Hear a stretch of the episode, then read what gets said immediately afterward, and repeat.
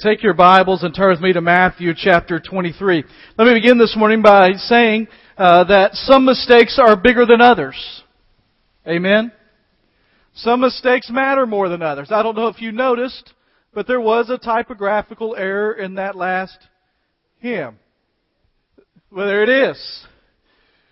The bright and morning star, we are not trying to move into a new gender neutral understanding of Jesus the D makes all the difference there, right? Instead of she, it becomes shed. Well, let me tell you about another major mistake that had severe consequences. Anybody know what's happening in London this summer? The Olympics, right? 2012 Olympics are in London this summer, and um, we are, uh, I, at least in my family, we're excited about it. We love the Olympics. I don't know whether you realize this or not, but this year, for the first time ever, the Olympics are going to be streamed online, every event, every day, live as they happen. And so some of you that are big into streaming video on the web, it's coming. It'll also be on TV. But in 2004, um, there was a guy that competed in shooting. Now, shooting's not one of those events that gets publicized a lot, right? You don't see the shooting finals at 7 o'clock on Tuesday night. The track and field and the swimming are there, but in 2004 in Beijing, there was a guy named Matt Emmons.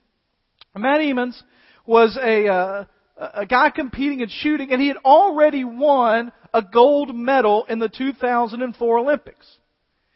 And he was in an event where he was in the final round of the Olympics, of this particular event, and he was in the lead for another gold medal. He's an American who had trained all his life for this moment, and he was about to be one of the most successful shooting Americans that we've had. Two gold medals in the same Olympics. He was in the 50 meter shooting competition. He was ahead by three points, which may not sound like a lot, but in this competition, it was a lot. All he needed to do was to hit the target. Not a bullseye, just hit the target. So he pulls the gun up. I actually watched a video of this this week.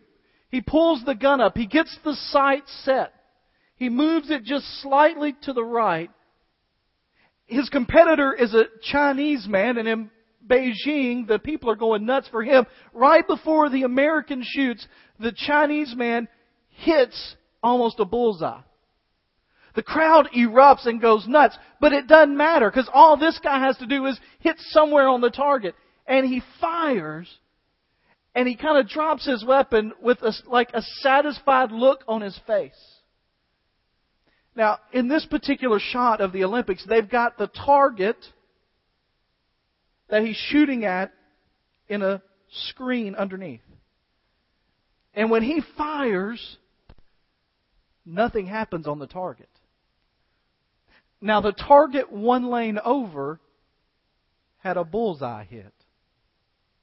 In the final round of the shooting competition, instead of scoring 8.1 points for the target he hit, Matt Emmons hit the wrong target, fired at the wrong lane, and ended up with a score of zero and fell to eighth place. Some mistakes are bigger than others, right? Well, today in Matthew chapter 23, we're going to see Jesus talk to some people that were making mistakes that were bigger than others. They were people who had aimed at the wrong targets. They were people that were going after the wrong things. Now the truth is, if you would have asked the people of their day, who are the followers of Christ? And we've been in a series talking about the difference between being a fan and a follower. If you would have asked who are the true followers of Christ, people would have immediately described the people to whom Jesus is going to talk today.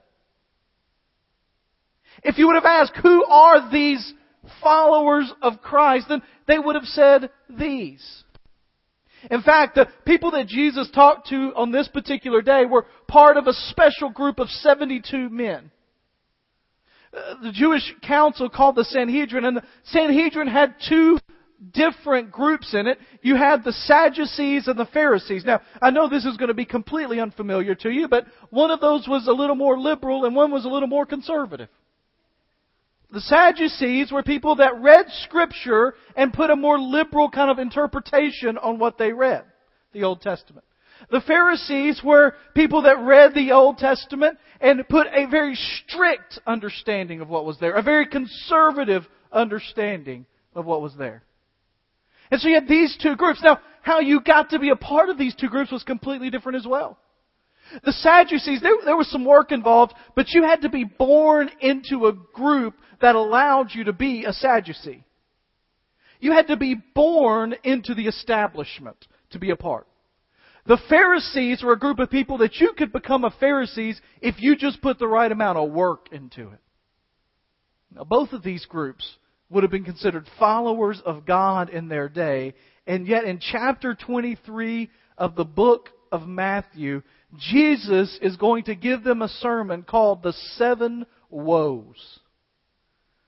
Woe is an onomatopoeia. You know what that is? It's a word that sounds like the way it's pronounced. So like buzz, right? Now you can't work a whole lot of onomatopoeias into sermon titles. But Jesus does with woe.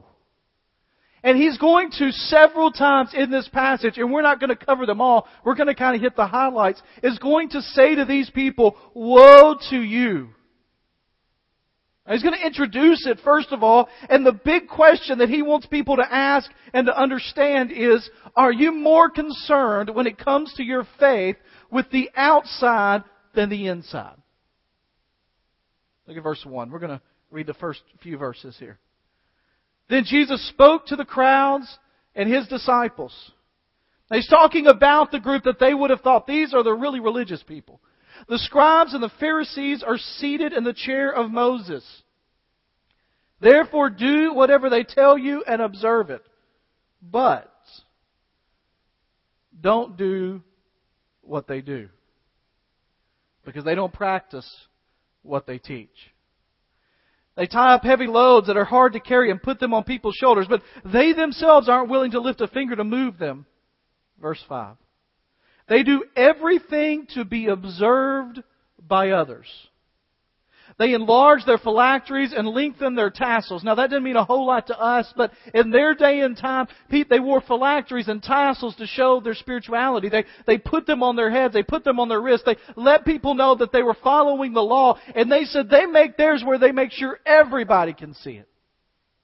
They love the place of honor at banquets, the front seat in the synagogues, greetings in the marketplaces, and they love to be called rabbi by the people basically all of those things together, what Jesus is saying is, this group of people that you consider to be the most spiritual people in your group, the people that you would immediately say, those people are following God, what is really happening is, they just want you to think they're following God. That what they're doing is just to give the appearance of following God, but their hearts, their lives don't testify to it. In fact, he uses slang or colloquialism that we still use today. They don't practice what they teach. Now we change it to preach often, but some clever church observer didn't come up with that. Jesus did. And he says, listen, don't do what they do now. What they're teaching most of the time is, is correct. In fact, he would say, you can listen and you must, you must submit to their authority, but don't act like they do. In fact, a little bit later in verses 27 and 28, um, in one of his woes, he says to them, Woe to you scribes and Pharisees, hypocrites! We'll talk about that word in a minute. You are like whitewashed tombs, which appear beautiful on the outside, but inside are full of dead men's bones and even impurity. In the same way, on the outside you seem righteous to people, but inside you are full of hypocrisy and lawlessness.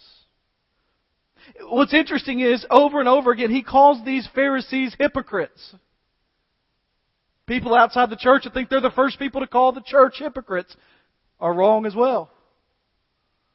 Jesus says they're hypocrites. Now, we know what that word means. I mean, we know that it means that it's somebody that doesn't do what they say they're going to do, or that acts one way at church or in public, but is different when it comes to private.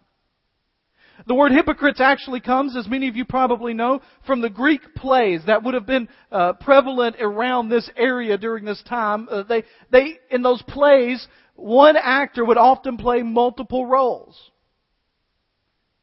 And they would wear masks and costumes that were different for each role. And the acting in different roles was called being a hypocrite, an actor, a pretender. Now, Jesus gives one of the most vivid pictures you can give of what a hypocrite when it comes to following Him is really like. He says you are like a whitewashed tomb. One of the things that is true about being a pastor is you spend time in cemeteries. Part of what I do here at church and part of what is a privilege for me to do is to be someone that speaks as the family and community gathers to say goodbye on this earth to an individual. And one of the things that I notice walking through cemeteries is that some of the tombstones are absolutely magnificent. And some of them look terrible. But the truth is, it doesn't matter if the tombstone is absolutely magnificent or it looks terrible. The contents underneath is the same. And Jesus looks at these men who are supposed to be the spiritual leaders of the nation and says, You are dead on the inside. Let me ask you to do something today, and I'm going to give you some questions to kind of ask ourselves, some things he challenges the Pharisees on, and just a few minutes, we're going to be done. But I, I want you in this time, in this moment.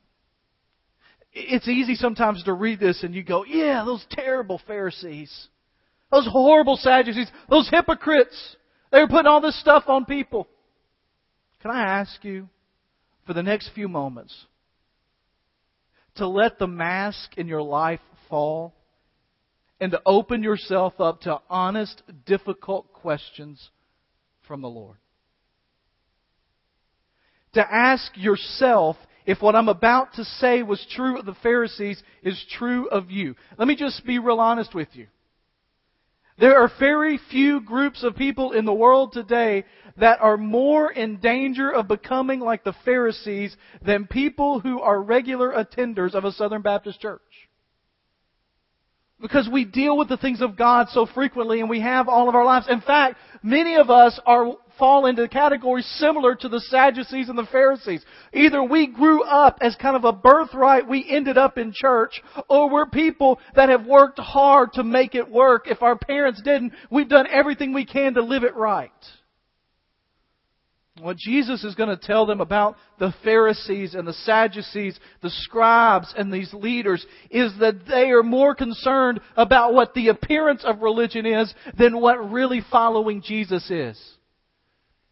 To use the vernacular of what we've been talking about, that they had become fans of Jesus, but they weren't really followers of Him. In fact, they were really fans of being associated not with Jesus, but with religion Here are some things that kind of would say that you're like the whitewashed tomb, the hypocrite.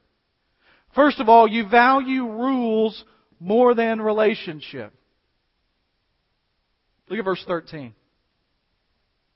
Verse 13 says, But woe to you, scribes and Pharisees, hypocrites! You lock up the kingdom of heaven from people. You don't go in, and you don't allow those entering to go in.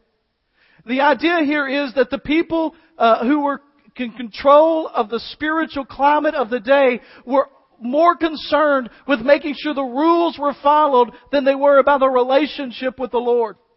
They made it tough to come to God. Now, you've heard examples like this, but uh, you, you could, I could preach for weeks and give you weird examples that they thought had to be followed to be in a relationship with God day after day, and we wouldn't exhaust them very quickly.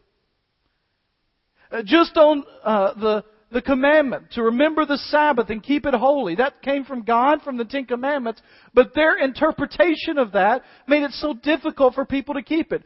For example, on the Sabbath, You could throw something up in the air as long as you caught it with the other hand.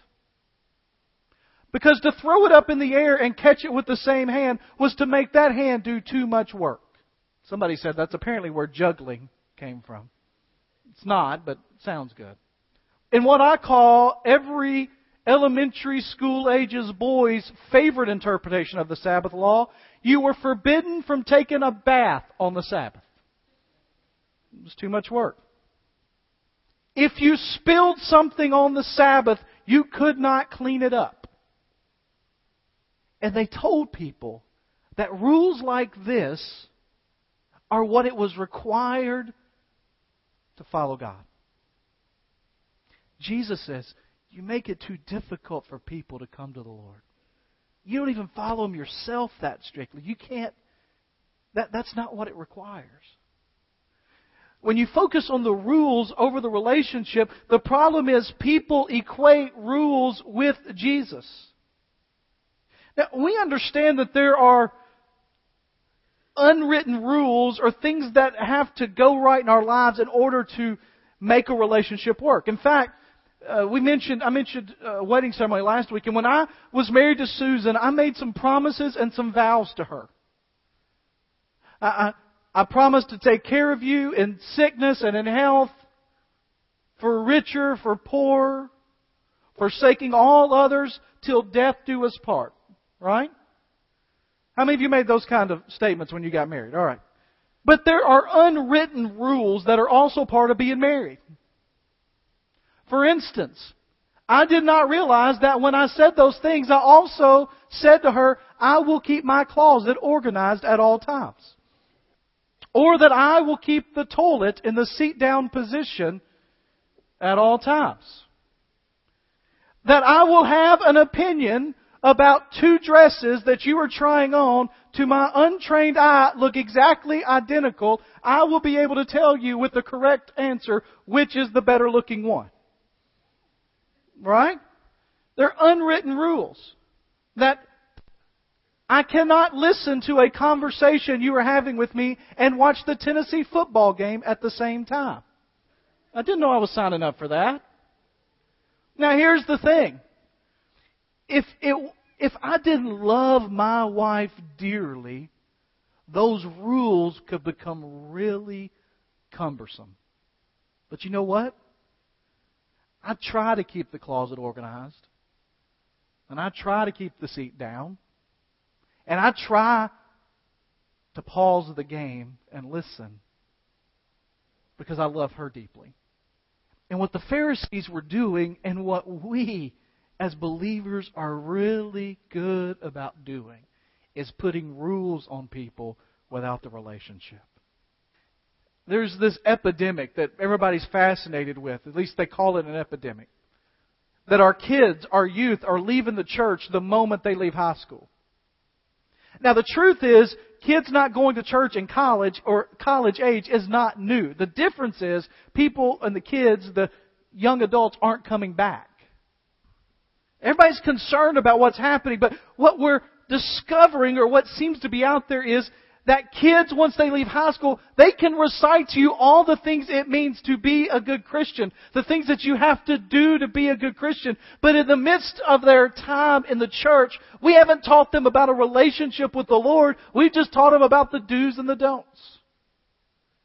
In fact, there was one dad whose son had walked away and was at a conference and he was talking to the speaker and the speaker said, I'd heard this conversation a thousand times that he ends up blaming the church or he ends up blaming somebody else about what happened. And this guy said, you know the reason that he walked away? He said, because we raised him in church, but we never raised him in Christ. Now let me ask you, is your faith about the rules, about the way things should be, about way should be done, or is it about a relationship that is dynamic and real with the Son of God, Jesus Christ? Are you a fan or are you a follower? First of all, people that are concerned about the outside rather than the inside value rules over relationships. Secondly, they value laws over love. Look at verse 16 and 17. It's going to sound kind of strange here. What do you blind guys who say, whoever takes an oath by the sanctuary, it means nothing. But if whoever takes an oath by the gold of the sanctuary is bound by his oath. Blind fools, for which is greater? The gold or the sanctuary that sanctified the gold? Now, you say, what does that have to do with love? Here's what the Pharisees and the scribes would do. They would they would make an oath with somebody, they would give them their word, but they would swear by the sanctuary. And according to their laws and regulations, swearing by the sanctuary was not a binding agreement. Where if you swore by the gold of the sanctuary, it was a binding agreement. So these religious leaders would make agreements with people with the loophole on the front end of how they could get out and cheat people out of whatever they needed on the back end. What Jesus is saying is, you care more about the particular understanding of the law than you do the people that God gave the law to. That you care more about making sure that everything is done exactly right and you don't care who gets hurt in the process. You care more about the fine print of the law than the spirit that's behind it. I read this week about a guy that, that walked into a bank in jeans, t-shirt, went up to the teller and said, I'm here to meet with the vice president of your bank. And she said, I'm sorry, sir, the vice president's not here. You'll have to come back and meet him later. And he said, okay, well, uh, that's fine. Uh, that's not a big problem. He said, but could you just validate my parking ticket for me before I leave? And the lady said, sir, I cannot do that. He said, well, why can't you do that? And she said, because our rules state that I can only validate parking passes if actual financial transaction was done while you're here. And he said, but I came to your building to do a financial transaction, and the reason I cannot is because your vice president's not here.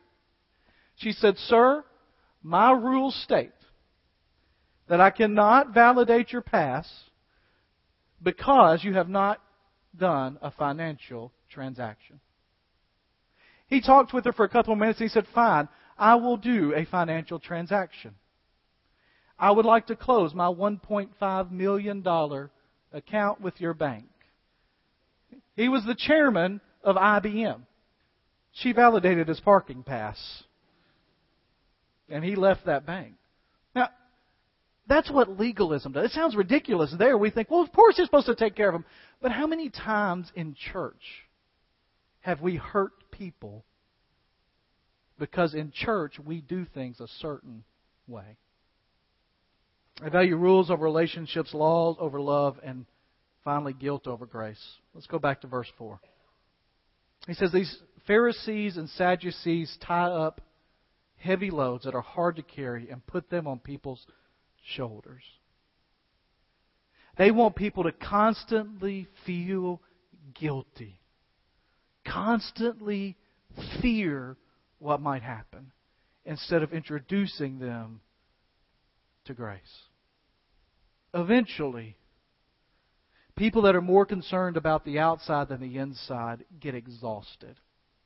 And it may be as soon as they go to college and they're exhausted with the rules and someone introduces them to something else and they take out on a path that is opposite of where they've been. It may be when they get to be young parents and they've been trying to be the good young parents that everybody wants them to be, and finally the kids and the job and the social stuff just gets them, and they become overwhelmed, and they run away. It may be during a midlife crisis when everything in your life you thought was building towards a point and you get to that point in the midst and you realize that here I am in the midst of the middle of my life and it's never going to get any better. It may be as a senior adult, when you look back and say, I did everything I was ever supposed to do, why did my life end up like this? Or it's time for me to settle down and not worry about anybody else. I heard about a church recently that was having a business discussion about moving forward and doing some things in the community.